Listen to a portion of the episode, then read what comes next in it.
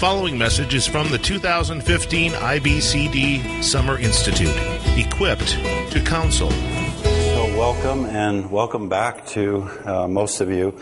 This is uh, General Principles of Biblical Counseling, Part 2.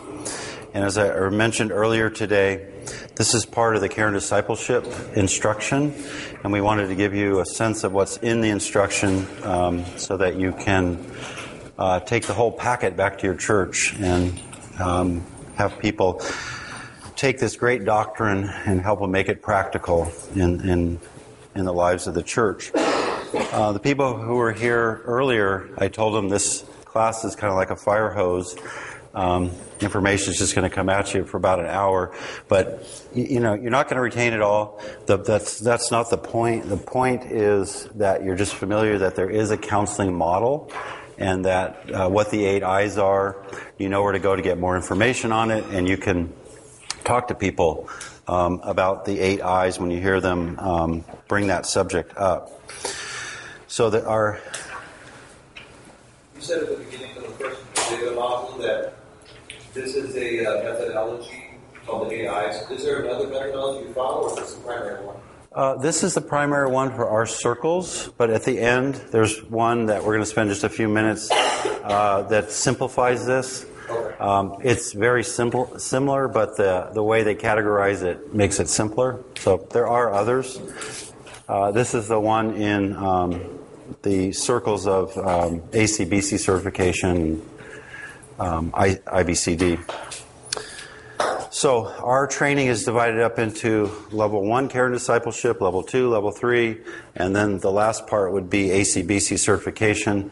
Uh, this will actually count towards your level one certification with IBCD. Um, it'll actually uh, the one the class earlier and tonight will cover three of the, the classes that are required for that for that certification. So let me uh, pray, and then I'll do a very brief review for those of you who weren't here at part one, and then we'll move into um, the the I's. So let's pray together. Father in heaven, we thank you for Jesus. We can't thank you enough. We want to spend our whole life thanking you. We want to live grateful. Thank you for this conference. Uh, you've uh, sent these teachers um, to care for us and to grow us and train us and to speak um, from your word to us. And we're grateful for your care and concern wisdom for us. We ask your blessing on the workshop that uh, your spirit would help that this would be used um, in the lives of ourselves and in the lives of people that you bring to us. And Lord, we pray that all this, what we want is your church to be strengthened and that you would be glorified in your precious church. And we pray in Christ's name. Amen. So, by way of review, um, this class is called General Principles of Biblical Counseling but it's really about the eight I's counseling uh, model. And the eight I's are here. Earlier today, we went through the first four I's involvement, inspiration, inventory, and interpretation. Tonight, we're going to go through the second four instruction, inducement, implementation, and integration. And in your notes, I should have uh, marked there somehow that this material has been taken from and adapted from Dr. Wayne Mack at a graduate course at the Master's College, so to give him credit for that. And the current book where you can find this information is in your notes, Counseling How to Counsel Biblically. And there's a hundred pages in that book just on, on this topic. So there's plenty there um, if you want to study it more. So the eight I's are uh, the elements of what takes place in counseling. Sometimes it's very helpful to under, break it down into elements. Or you could say that it's a counseling model. How do we do it? Um, Colossians 1.28, we proclaim him, admonishing every man and teaching every man with all wisdom, so that you may be, uh, so that we may present every man complete in Christ. So we're told what to do, but this counseling model helps you in how to do that. and then in, um, in practice, um, there's, there is a flow to the eight I's, but in practice, you can go back and forth with these I's. So, for example, uh, earlier we talked about involvement, which is really a relationship. Um, if you're on the seventh and eighth I, relationship doesn't go away. So there is an order, like you would establish relationship in the beginning of the counseling um, time, but it doesn't go away. Or number two, inspiration is hope. You, you can you, you want to start by giving them hope, or they're not not gonna want to meet with you.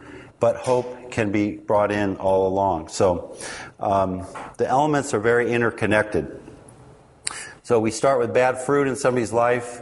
Um, we start going through these I's. We get to the root or the heart issue, the issue between their heart and the Lord, and then we begin to um, minister to them through the I's five through eight, and hopefully good fruit will come and God will be glorified. So the fifth I is instruction, and in your notes, there's the definition of this. It says promote biblical change through accurate, concrete, practical, and appropriate teaching and counsel from Scripture, providing God's perspective on what to do to solve the problems. And then you have the scriptural references uh, that give us um, the, uh, the, the knowledge and the authority to teach. So, regarding instruction, uh, to begin with, there's prerequisites for instructions. So, you have to know what the real issues going on in the person's life are. You have to do a good job in those first four I's.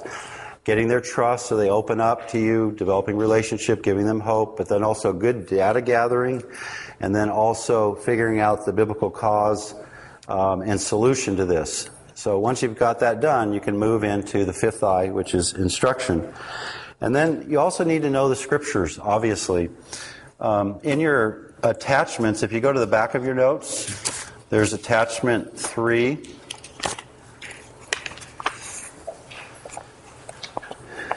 And the heading on it says 100 go to texts for biblical counseling. So this is a resource for you. It's topical and it gives you a couple of uh, key texts. Um, what I like about it is some of these kinds of helps give too many scriptures and it gets a little overwhelming where this gives a couple of scriptures per, by topic and the way my bible is uh, set up is um, there's certain scriptures that i know i want to go to my mind remembers on certain topics and then i cross-reference from there so, you know, if I if I want to go to Ephesians 4:32 for forgiveness, then at Ephesians 4:32 I have cross references for where else I might want to go, in case I'm not remembering, you know, everywhere I want to go. But there's just certain ones I tend to go to. Um, I have the best memory for those, I've used them the most. But I have my Bible very, very much cross referenced like that. Um, also, a prerequisite is that it's not just knowing scriptures but it's the whole life of someone ministering God's word is uh, is part of this. Um, the whole life of someone counseling is a process of preparing your character and your knowledge of Scripture. It's it's not something you do one time. It's something you'll do um, all the time and and for the rest of your life. 2 Peter 3 17 and 18. You therefore, beloved, knowing this beforehand, be on your guard so that you are not carried away by the error of unprincipled men and fall away from your own steadfastness, but grow in the grace and knowledge of our Lord and Savior, Jesus Christ. And then to instruct, um, it needs to be based on the Word of God. The authority is God. 1 Thessalonians 2:13 For this reason we also constantly thank God that when you receive the word of God which you heard from us you accepted it not as the word of men, but for what it really is, the word of God, which also performs its work in you who believe. So scripture is the only source of authority. It's not our opinions and preferences. It's not theories and it's not scientific studies. And what's wonderful for us that in a world of theories, there is truth that, that we can stand on. Um, so um, we want to be um, confident in the authority of the Word of God, the sufficiency of the Word of God. Um, but we also need to be, we need to love the Word, but we also need to be just as careful to not add to the Word. Um, in our churches or in, in counseling. Um, we need to not be legalistic or commanding beyond what the Bible says. Um, some things the Bible says, thus says the Lord, and we can speak authoritatively from God's word like that. But there's other things that the Bible doesn't say, thus says the Lord. And so instead, we need to give examples of how things can be done. We need to give advice. We need to give uh, advice in the form of wisdom. There's no real right or wrong here, but this would be a, a wise way of handling it. So we have to be careful not to tell people, you shall do this, if the Bible doesn't say that.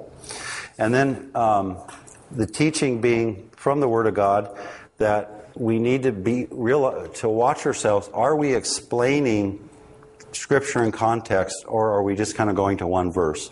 So we need to grow in the ability to uh, expound Scripture.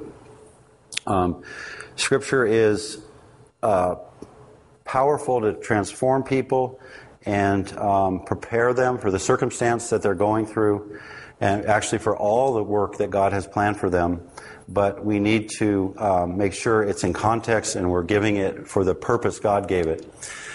2 Timothy 3:16 and 17 all scripture is inspired by God and profitable for teaching, for reproof, for correction, for training in righteousness so that the man of God may be adequate equipped for every good work. Um, and it's very helpful to not just read the Word of God to people. Often you, you won't get any feedback whether they whether they blanked out while you were talking, whether they didn't understand what you were saying, whether you you read too fast, you lost them. So it's there's a lot of advantages to um, have the counselee read the passage, let the Word of God directly speak to them, let them read it in their in their um, uh, at their pace, um, and then it's helpful to have a dialogue format rather than you just read and you just tell dialogue back and forth with them. Um, ask questions, and then have the counselee explain the text in their own words. Often, when they first read it, they really didn't, they, they didn't really understand it. when you have them read it again, they might understand it. Or when you begin to ask questions like, who's speaking here? Who is he speaking to? You help them come to their conclusions um, about the text. And then I, I believe that counselees should um, always bring their own personal Bibles. A lot of times people will show up with no Bible. Um, but I want them familiar with locating the text. Um, that they, they remember, I remember it's in Timothy and it's at the top of this corner near the end of Timothy. That, that's, that's growing, that's getting there, that's helpful. Um, I want them to be writing in their Bibles, um, using them to get more and more familiar with where these texts are. And then, if you're teaching the scriptures um, um, with the authority of God, there is, James 3 1 says, there is a higher responsibility and a stricter judgment. So we have to be very careful. Um, we don't want to give unbiblical counsel like Job's friends. So be careful not to just talk. You know, you need to, we need to really stay close to the scriptures. Be careful not to give things out of context. And if it's at all possible, um, study and teach the Bible, like even if you're just teaching one on one, but you're studying and preparing and then you're teaching. Um, or you can teach uh, maybe in a women's Bible study, or you can teach adult Sunday school, you can teach children's ministries. It's, it's very helpful to um, be teaching to understand the scriptures better. And then regarding this uh, higher responsibility, um, it's our responsibility to expose unbiblical counseling methods. And a lot of people have been saturated with that. So we need answers from Scripture that are in the context of Christ and the gospel. Uh, we don't want them to do something just because it's uh, out of moralism, or we don't want them to do something because it's going to solve their problem. We want them to do it in the context of Christ. Um, we don't. We got to expose any answers that aren't increasing someone's dependence on God. So, some people might get relief in something, but it's not increasing their dependence on God. We're not really helping them to grow.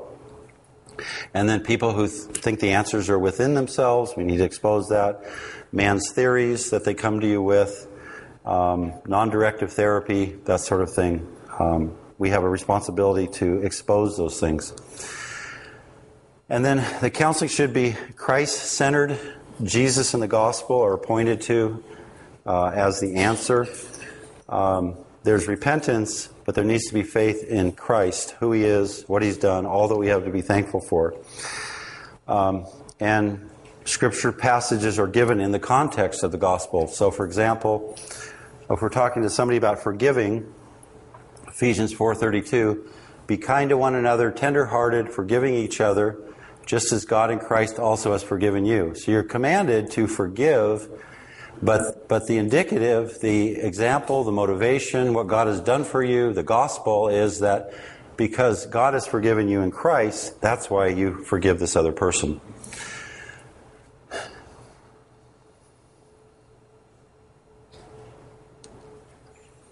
And then we want to help people with a growing identity in Christ. Galatians 2:20. I've been crucified with Christ, and it's no longer I who live, but Christ lives in me. And the life which I now live in the flesh, I live by faith in the Son of God, who loved me and gave himself up for me. So my identity is Christ loves me and gave himself up for me. And then we want to help people to rest in Christ. Matthew 11, 28. Come to me, all who are weary and heavy laden, and I will give you rest. And you can ask your counselees, Are you weary? Are you heavy laden? And they are going to say, Absolutely. And so we go to this verse and say that your rest is going to be found in Christ. This verse is really uh, for unbelievers, but your counselees, all of us, drift from Christ, we drift from the gospel, and we function like unbelievers. We function like we're autonomous, like we don't have a father, like we're on our own. We function in works righteousness, and they need to come back and rest in a gospel of grace and in their Savior. And continuing on the topic of instruction, um, often we need to develop an instruction plan or agenda. So you've kind of kind of got an interpretation, uh, validated your interpretation, so you go on to formulate some kind of a plan or agenda. And I always uh, write out my uh, agenda and I share it with the counselee. This is what I have in mind. Um, that as other things come up, we'll add to the agenda. But right now, these are the main important things that I think we should cover. And do you see anything else we should cover? And it's very hope giving to realize somebody has a plan. It's not just tonight. They have a plan over the next several weeks of what all we're going to do, step by step. You know, maybe the first step is we're just going to talk about God. We're going to talk about the gospel and Christ and, and all that and um, get you rested in the gospel, get you back to grace and then we're going to move into, you know, maybe a presenting problem or something, but come up with a, with a plan for them.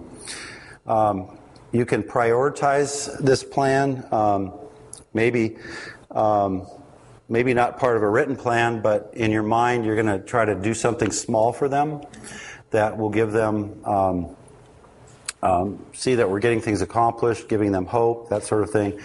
Or maybe the plan you'll want to um, see, it seems like this issue is tying all these issues together. And so um, let's, like, the person's angry at work, angry with wife, angry with kids, angry with friends. Um, what is the string that's tying all this together? That, that might be um, part of the plan. Um, or if there's an emergency, there's physical abuse going on, there's um, uh, adultery, someone's suicidal, then that, that would be at the top of the agenda on the plan. And then what I've found so often is that people who come to our counseling center from outside of our church, um, and some within our church too, um, basic theology is just not there. They, they need to be taught basic theology. Um, a lot of people haven't confessed their sin biblically. Uh, it's certainly not a pattern of their life. It's not how they deal with relational problems. And so teaching them about confession, teaching them about forgiveness, those types of things are often um, are needed. Kind of kind of remedial things before you can get into really solving the problems. And then uh, having prepared counseling outlines and handouts are, are valuable. So you could have um, a topical outline. You could have something on anxiety um, that um, is kind of a help for you, or maybe there's a passage that uh, you've expounded and, and you have that there that you can look at before the counseling to kind of refresh your memory. Um, this requires the counselor to study ahead of time, and that's, that's what is needed. Um, counseling is a lifetime of study. You will always come up with things that are new. Uh, you'll come up with things uh, that just have a different uh, aspect to them or things that you've forgotten. Um, so it's uh, it's uh, it, it's a lifetime of study. Um, and then these these helps that you have, they can continually be improved. As you learn more, you can improve the, the, the things that you have. Um, and then um, teach Scripture creatively. Use stories, examples, diagrams. Hebrews 10:24 says, "Let us consider how to stimulate one another to love and good deeds." So the Bible allows us to think how what would be the best way to approach this. And um, you know, I'll give you a, a little example, like using uh, the whiteboard um, in counseling to be a creative way. Um, uh, with people with um, um, serious or complex problems, I like to uh, talk about their past a little bit. I talk to them how we're not going to be like this uh, this uh, secular world and spend the next two years in your past. We're going to spend tonight in your past, maybe maybe a little more. Um, your past is very very significant, um, but it's the truth that's going to set you free. Um, so we don't have to unwind the spaghetti of your past completely, um, but sometimes it's very very helpful for them to see what has happened and how they've been controlled by sin um, throughout their life. So um, you know, I might talk about their past with creatively with a diagram. Tell them that everything changes after the cross. Back here, there was um, before becoming a believer, there was uh, there were lies um, um that they were provoked. Provoked instead of being discipled, they were pushed in the wrong direction. They were given bad counsel, bad, you know, maybe unbelieving parents that pushed them away from Christ, people mistreated, all kinds of things that happen to people. But from that, instead of running to Christ, they start formulating lies.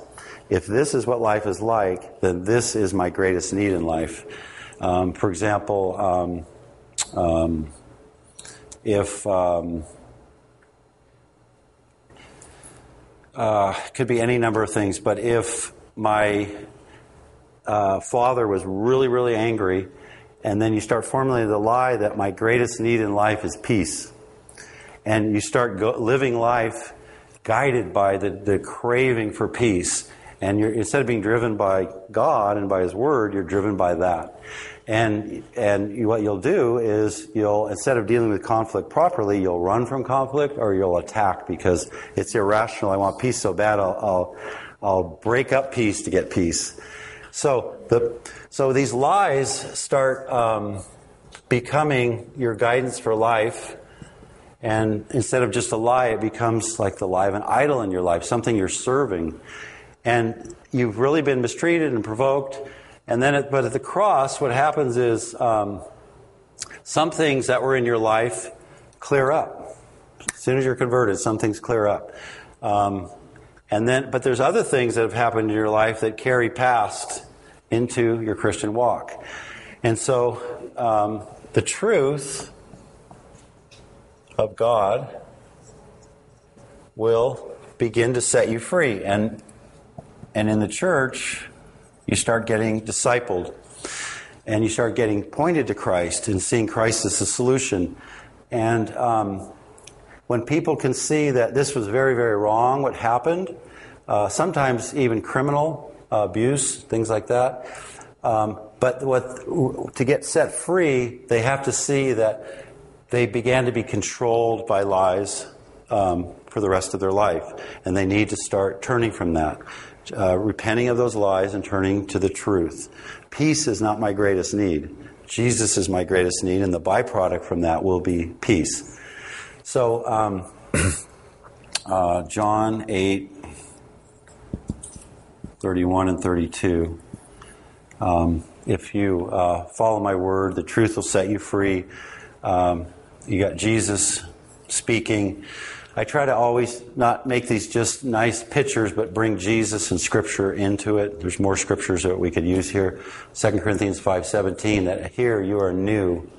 And it's this process of changing from lies to truth and being set free. And these, what these people have done is between them and God, how we've responded to it autonomously from God, believing lies, not running to Him. We need to repent of that. And um, so sometimes when they see all the struggles here and they see how they got here, we'll, you know, we'll list what were the provocations in their life. Um, and then from those provocations, how did you start believing? And they'll start seeing, I came up with all these greatest needs. And anytime you say something's my greatest need, you're into idolatry, and there's going to be sinful behavior and a lot of um, uh, damage that goes on. Okay, you want to teach to the level of the counselee. Um, ask them to look up passages and see how familiar they are with their Bible. Um, if they're not familiar, obviously be very, very gracious and um, don't make them feel awkward. Um, that's why they're there. They're there to learn and get more familiar with their Bibles. But you, you can see that, you know, that there's going to have to be a lot of teaching going on because they, they don't know their Bibles.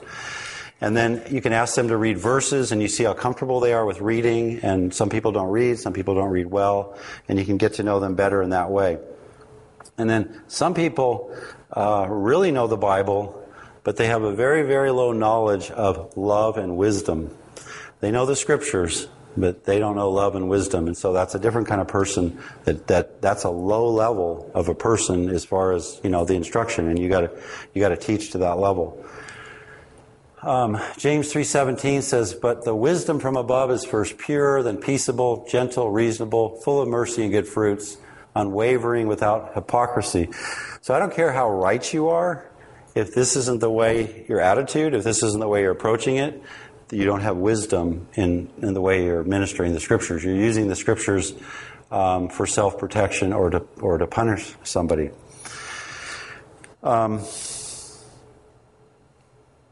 and then the goal of the instruction is uh, Christ-likeness. Romans 8:29 for those whom he foreknew he also predestined to be conformed to the image of his son. So that's our goal also.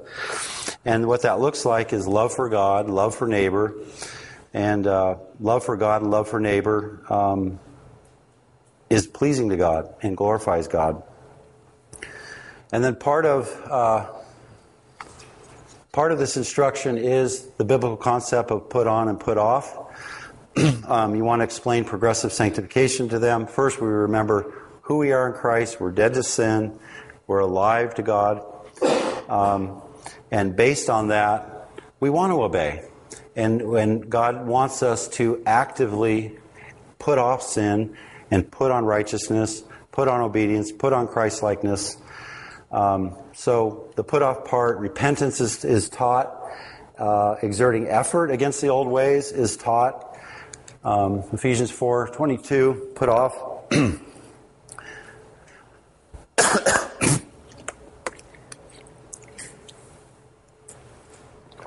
that in reference to your former manner of life, you lay aside the old self, which is being corrupted in accordance with the lust of deceit. And then um, you teach about godly sorrow and worldly sorrow. Godly sorrow is wholehearted. Godly sorrow um, changes behavior. Godly sorrow knows the sin is primarily against God.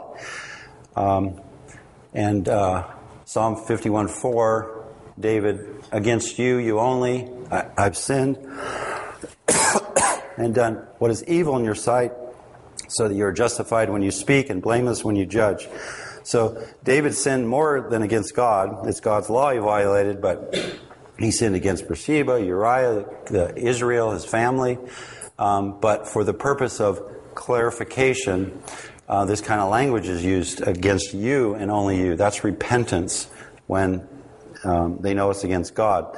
Where worldly sorrow is, um, it's over consequences. Um, it's self-protective.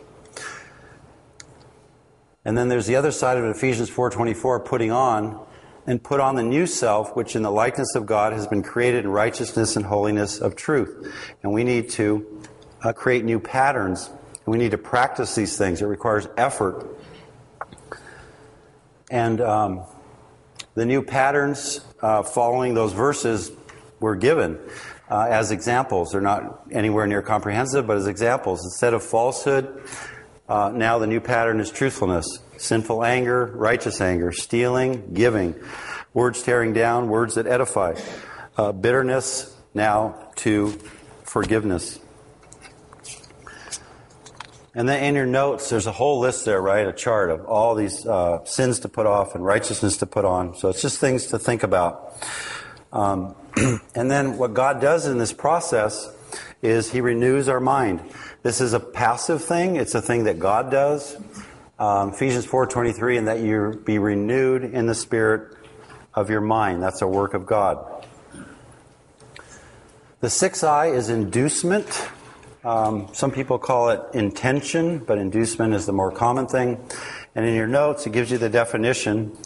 Promote biblical change by motivating or persuading. So part of inducement is motivating or persuading the counselee to repent of sinful attitudes, words, or actions and make a decisive commitment to counseling and to obey the Lord following biblical directives. And you see the scriptural references to inducing people. Um, so the first thing to say about that is the counselee must be willing to change. John 7 17 is if anyone is willing to do his will, he will know of the teaching, whether it is of God or whether I speak of myself. Um, uh, you cannot get everybody to change. You're not in control of their side of it. Their, their willingness to, if, uh, to, I just want to know what the Bible says and I'll do it. Not everybody has that attitude and that mindset. So they need to be willing. Um, and counseling is more than just instructing people. Um, you have to know do I have a counselee or do I have someone just here talking? Is this person serious about counseling? Proverbs 14:23 in all labor there's profit but mere talk leads to poverty. Um, if I can show you from the Bible what to do, will you follow those steps? Um, they, they need to answer yes to that question. And then they need to be committed to, um, to the counseling process and they need to be committed to obedience to God. Luke 9 23 and 24. And he was saying to them all, If anyone wishes to come after me, he must deny himself and take up his cross daily and follow me.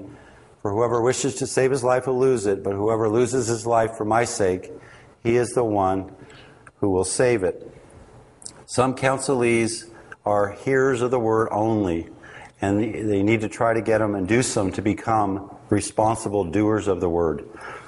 Um, and their motives are crucial um, if this is if they're really going to uh, be sanctified and changed. John 14, 15, if you love me, you'll keep my commandments. That needs to be their motive. And then the kinds of commitments uh, to induce counselees. Um, I have some examples here. Uh, one is that they make their choices primarily for the glory of God, um, and that they're willing to realize that there's other gods they need to forsake and worship God alone. Um, what I'm saying here is they need to be, they need to agree that they need to be concerned not just about their behavior, but about their heart sins before God. Um, they need to tr- trust and depend on Christ and real, start seeing where they're trusting in themselves or trusting in other people. Um, but they need to trust in Christ for the grace and the resources that they need. And then they need to make the Bible their final authority. Might have to talk through with that with them. Uh, so many people will say, um, uh, how in an argument am I going to bring the Word of God to bear? They, they need to learn how to do that. They, they, but they, you know, you don't do it on the spot. You practice it, and then when the when the storm comes, you're able to be a doer of the Word. And then uh, they they need to see that all that is unbiblical is um, sin including things like their motives and their thinking and their feelings. And um, they need to be motivated to be set free from sin and not just unpleasant circumstances. They can't be in, in, in working with you to get rid of these unpleasant circumstances, but, but um, the unpleasant circumstances that, that, have been caused by sin. Um, and then that they uh, have this commitment to do whatever is necessary to actually change on working on things that are displeasing uh, to God. And then they need to uh, they need to commit to persevering um, in doing what God wants them to do. So they, they're, they're learning they got to take God more serious, take His Word more serious. They got to be doers of this, and they also have to learn it takes perseverance, um, regardless of um, changing circumstances and feelings. They, they need to uh, persevere in God's grace. Another thing to uh, kind of help remember this is this acronym ACCEPT. Um, so part of the, the commitment and inducement is uh, acknowledge personal responsibility, choose the Bible's way of doing things. I have this in your notes, right? I hope. So you're not writing so much. Um, commit to change, exert energy, persevere, and trust the Lord. And inducing the, the commitment uh, primarily is offering hope in Christ and getting them to understand how changed their heart and life can really be. Philippians 4:13, I can do all things through him who strengthens me. Their life can look radically different through Christ. And then there could be resistance, and so in the inducement process, you're trying to uncover what this resistance is. So it could be an unbeliever. Um, you're gonna you're gonna minister to uh, people who think they're believers and they're not. Um, wrong views of God, false views of God. I mentioned earlier, asking the question, "How does God view you?" After that's been drawn out of them, based on that, how do you view God? Um, and it could be something like, He's disappointed in me, therefore I need to do things to make up for that disappointment. And they've drifted from grace into a works um, life. Um, and then it could be all these other things, so many things unbelief, pride, uh, ignorance, fear, bitterness, those kinds of things. And then if there's specific resistance that you're hearing, um, like they say, unless I feel this in my heart, um, it wouldn't be right for me to do it. And you can address that resistance um, with you know things like, "That's why we're here. Your heart is not right. We want um, to help um, so that God will change your heart, and then we obey in spite of sinful hearts. So, helping them with that kind of thinking. And then inducing commitment might be uh, someone where you just get them to make some partial commitment to counseling.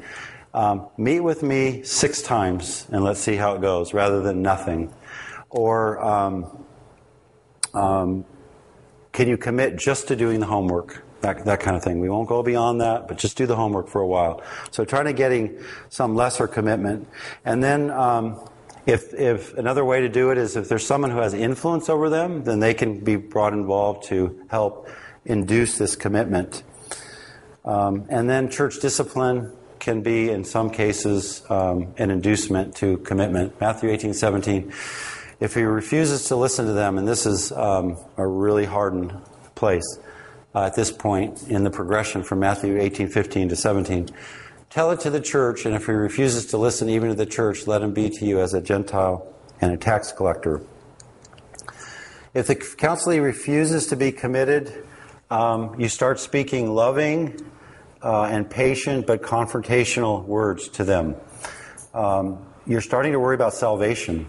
Salvation is the chief concern between you and this person. And the more resistant they are, the more they're rejecting the truth, the stronger you get in confrontation and sympathy both um, at the same time. 2 Thessalonians 3:14 and 15 If anyone does not obey our instruction in this letter take special note of that person and do not associate with him so that he will be put to shame yet do not regard him as an enemy but admonish him as a brother. So there's times when the counseling relationship uh, will need to end. Um, if they're not doing the work, they're not doing the growth work between sessions, probably needs to end. If the sinning is going on, probably needs to end. Um, and the counseling can come to a close in different ways. Um, one is you could say, depending on the situation, you could say, why don't you start putting into practice what we've talked about? We're going to take a break from the counseling. You put into practice, and we can we can get together in the future.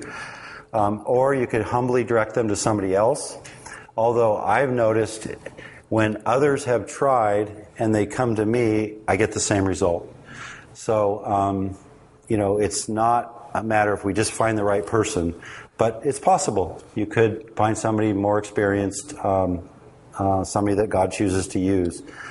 Um, and then um, sometimes counseling ends where the counselee just leaves sad. They just leave on their own accord.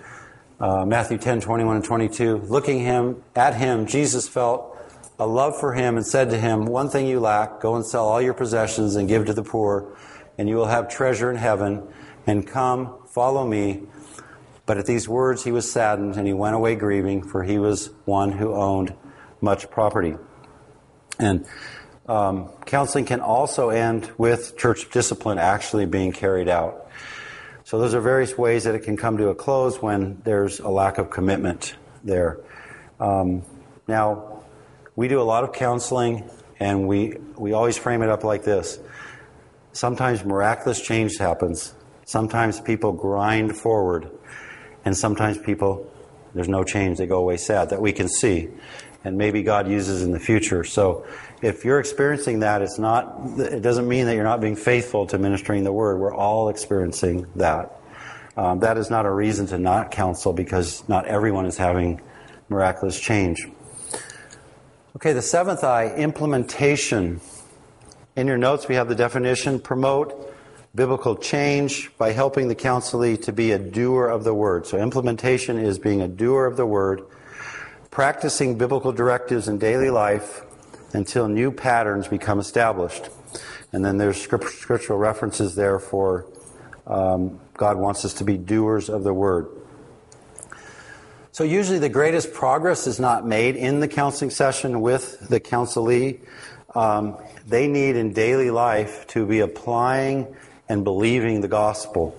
Um, one of the first questions I'll ask people is this week while you were away from me, um, what did you apply? What, what were you thinking about? And when they start saying, um, I had these same provocations, these same temptations, but I started thinking about who God is, I, I'm starting to get very, very hopeful. And then the next week, you know, what was your week like? Uh, what did you apply something? And you start hearing that gospel is affecting behavior. Um, this is something good happening. Um, so the counseling must do the work necessary outside of counseling, Philippians 2:12. So then, my beloved, just as you have always obeyed, not as in my presence only, but now much more in my absence, work out your salvation with fear and trembling. Don't work for your salvation, but there is work to do to work out your salvation. And then the counselee uh, must depend on God, though, because He's the one who gives the um, the desire and the ability to do the work. Philippians 2:13 For it's God who is at work in you both to will and to work for his good pleasure. So, it's not enough just to teach and have someone listen. The word of God is intended to be practiced. They need action and obedience. And uh, practicing in real life circumstances is necessary. And you need to give concrete homework assignments so they'll do that. Counseling is one hour a week. They have 112 hours of waking hours. They can be thinking about these things and practicing these things. And then, um, regarding implementation, um, you prepare the counselee with a plan for temptation. So, first, talk to them about how to avoid tempting situations. Proverbs 22 3. The prudent sees the evil and hides himself, but the naive go on and are punished for it. So the counselor and counselee need to expect that these temptations are going to occur again. So have a plan to break these old patterns. Uh, for example, just leaving the situation. Uh, 2 Timothy 2.22, Now flee from youthful lusts and pursue righteousness, faith, love, and peace with those who call on the Lord from a pure heart or um, no longer be with these friends, be with godly friends. Um, read the Bible and pray when tempted.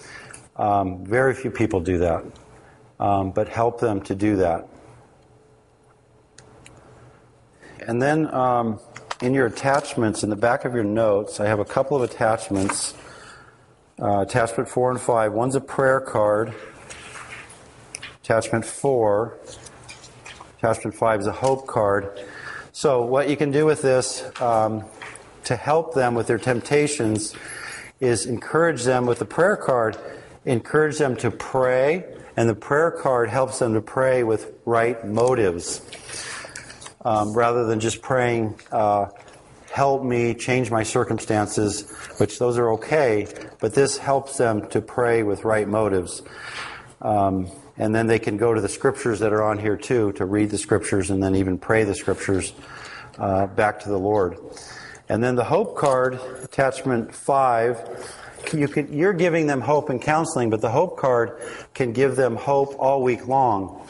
Um, so on the front side, you pick a passage that um, will give them hope, and on the back side, um, you can give them this prayer where they can pray that passage back and then have them um, do this a couple times a day, have them do it when they're tempted, and then they can begin to change this prayer and personalize it for themselves and keeping hope, keeping scripture and hope in front of them.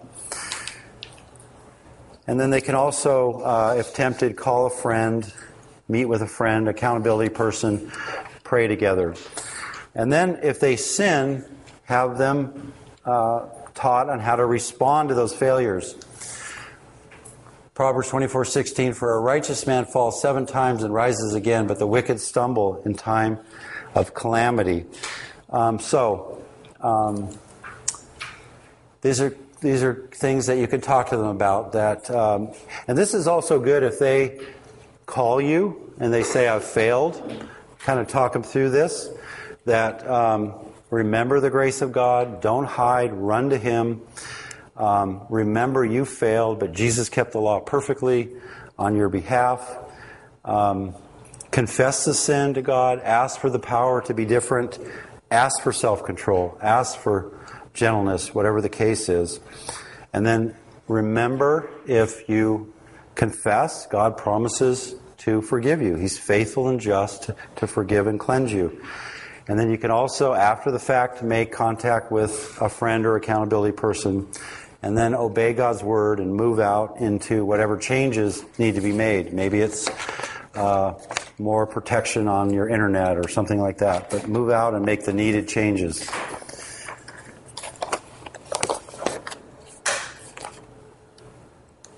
Okay, regarding uh, implementation, give concrete growth assignments. Um, I think I have in your notes, and they're up here on the slide, but um, Good homework includes these kinds of things uh, regular Bible reading, and uh, I try to get them uh, to do devotional reading where they're hearing from God from His written word and then they're praying in response. And I ask them what they're doing with their Bible, and so many people aren't having just a personal time with Jesus as a person, right? They're reading their Bible to get through it in a year. They're they're studying their Bible, they're listening to sermons, but they're not having a time where they just sit at the feet of Christ to hear from Him and speak to Him. And that, that's, I try to get them to do that as a minimum. And then I talk to them as you pray. If you don't know what to pray, I mean, as you read, if you don't know what to pray, just uh, pray in response to God's Word or pray God's very Word back to Him.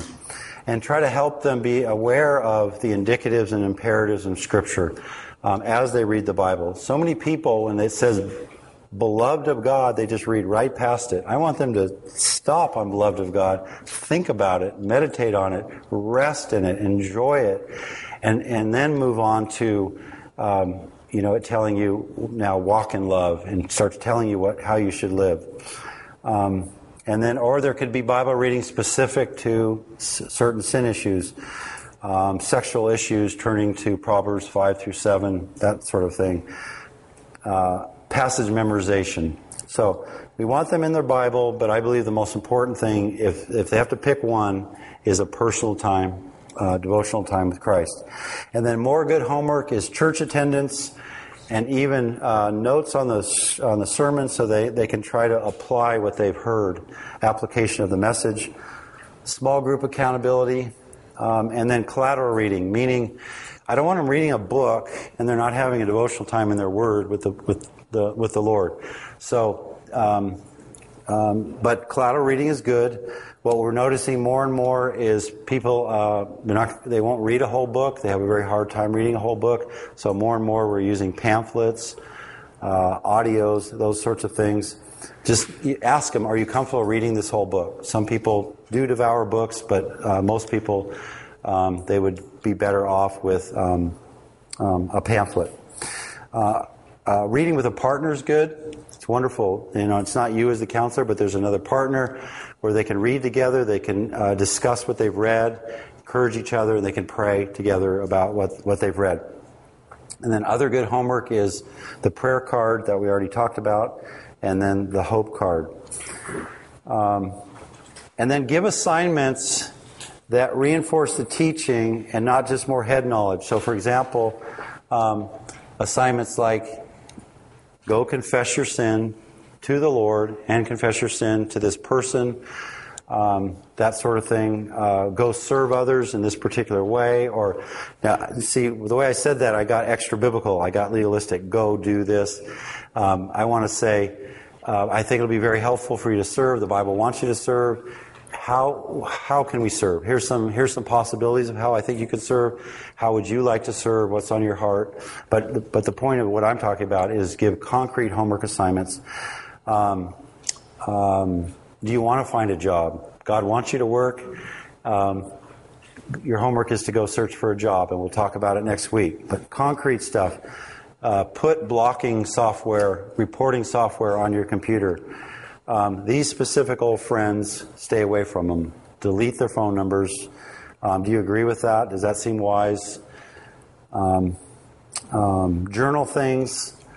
Um, journal things so that you can see patterns in their lives. You can see what their temptations are.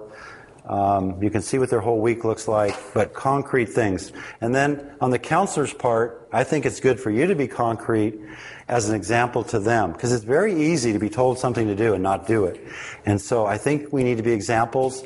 Um, so often I'll try to give them a written list of homework rather than verbally giving it to them. Sometimes I will, and I'll have them write it down. Depends on the person. Some people are very uh, administrative and they can handle it, but other people it's very overwhelming to them. Um, so I'll I'll give them a written list of homework. I'm being concrete, and then I want them to bring it in. And when they come in, lay it on the table and let's go through it from top to bottom rather than just start talking about the homework and they've, they've lost that paper and they kind of forget what they were even assigned. We go item by item by item and I usually do it the first thing so they can expect it and it's easier to time the hour or however much time you have with them because if you're counseling and then you get up against the time and you haven't gone over the homework, you get behind and they see that it wasn't that important. Okay, the last one, uh, the last I is integration. In your notes, it's the definition is there. Promote biblical change until the necessary changes are integrated into the life of the counselee, and the counselee is integrated into the life of the church. And I've got scriptural references there for you for integration into their life and then integration into the church. So, what we're trying to do is redirect the life of a person, not just solve one problem that they've come in with. And regarding uh, integrating in the life of the person, um, we want them to be more Christ like in desires and thinking and attitudes. Um, we want them to begin to understand their problems and how to solve them biblically, that, that they would walk away when you're done with them uh, believing the sufficiency of Scripture. Uh, we want them to turn to God for strength, see how they've been relying on their own strength. Sometimes I put on the whiteboard, does this look like your life? Trying to keep the rules, falling back into sin. Trying to keep the law, falling back into sin. Trying harder and harder, falling back into sin. And what is missing in that? Christ. That's your own strength trying to do that. So you got to turn to Christ to have His strength to be able to break that cycle and then understanding the biblical process for change. That's part of the integration.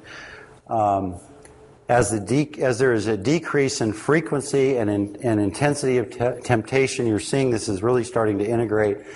And then they're experiencing uh, victory where they used to fail all the time. You're getting more and more victory. And when they do fail, they're handling that biblically.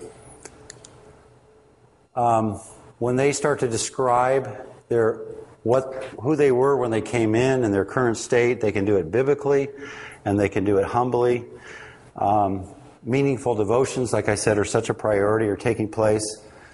Uh, they can talk about, I've progressed in this way, and I still have these problems. These problems I know I need to be prayerful about and watchful about.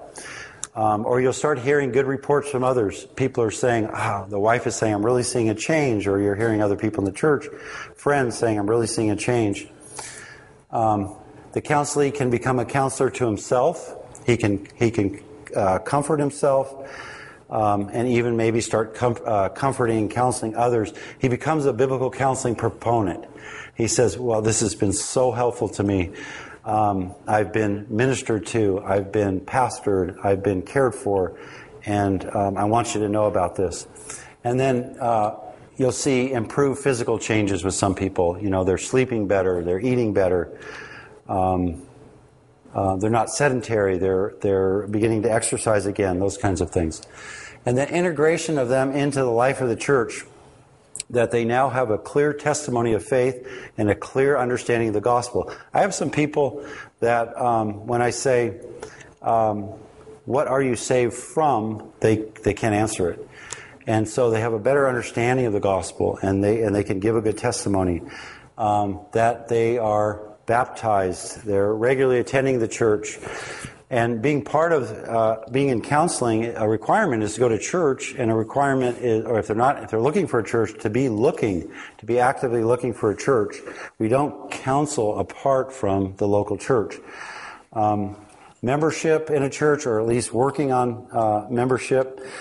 Um, regularly partaking of the Lord's Supper as an ongoing process of um, spiritual nourishment that they now have godly friendships. They're in people's homes. There, people are in their homes. They're in small groups. And then they have a, a, shepherding relationship. They're accountable to leadership in the church. Um, a discipleship relationship can can begin after the counseling, and then there's uh, serving. They're um, serving in the local church. And then from here, as this integration is happening, um, that the length of time between counseling sessions can extend uh, based on the progress that's being made. You set up uh, checkup appointments. Why don't you come back in a month and we'll see each other? Why don't you come back in three months? Um, but staying in contact with them. And then that can transition to longer term discipleship where someone can work with the whole person rather than the specific counseling issues. 2 Timothy 2 2. The things which you have heard from me um, this is the knowledge head. In the presence of many witnesses, entrust these to faithful men. So their heart can be worked on too, who will be able to teach others also, hands being doers. Um, we, want to, we don't want to just give head knowledge, but we want to give uh, content for their mind. We want to give, we want to work on their heart or their character. Uh, we want to work on competence, being doer, their hands, and we want to do it in the, at in their home church in the context of the church. So that uh, concludes the second half of the eight I's, I's uh, five through eight, the eight I's counseling model. But very briefly, we're just about at the end here. But very briefly, someone asked about is there another methodology? Um, there is, but it's very similar. But this one is called Love, Know, Speak, Do. Um, so it is another counseling model. And in your notes, I think I gave you that Paul Tripp's book, Instruments in the Redeemer's Hands. Um, it has 136 pages on this counseling model, and he goes through know, love, speak, and do. Um, it fits with the model that we just spent going over, where love is equal to the involvement, the relationship, and the hope giving, the inspiration, and know is equal to data gathering, inventory, interpreting the problem. You have to, you have to know, you have to love the person first, build relationship, and you got to know what the problem is. You got to really know what's going on here. And then that's when you speak, um, which is the instruction and inducement part. And then you try to get them to live it out, be doers of the word, which is our implementation and integration. So that's simpler to remember. Um, uh, if someone comes up to you and says, um, I need your help, the first thing you need to do is just love them. Right? That's, that's the first methodology. And then you can um, manage uh, the time you need to work into other things. Different cases take different times to move from love, know, speak, and, and do. Your last attachment is attachment six, and it, it has uh, it's broken down like this with uh, the eight I's and with the love, know, speak, and do. This is just a form that can be used to kind of check yourself. Um, you might realize I haven't given any hope as I look through this checklist. Or if you're involved in training people, uh, maybe they're role playing counseling, or maybe you're observing real counseling. You can document on here where they did well in these I's or where they need um, to add that. So it can be for preparation, for checking what's gone on, or it can be for training. So we are right at our time. So we've gone through uh, two counseling models on how to do biblical change. They're models for systematic means to counsel. Let's pray, and then we'll be dismissed. Father in heaven, um, we thank you for all the work that went into this by others. Um, we thank you for this counseling model that we can think through the elements of counseling. We can think through the process of counseling. We can think through the counseling that we've done. We can train others. And we do pray for us in here that this will result in more fruitful counseling. And Lord, this is all for the purpose of what we were created for, that you would be glorified. Thank you for being here. Um, 9 a.m. tomorrow is uh, two general sessions with Jim Newheiser and uh, Heath Lambert. So that'll be a blessing. You're dismissed. I hope you sleep really well. Copyright 2015 IBCD. All rights reserved. More free audios are available at www.ibcd.org.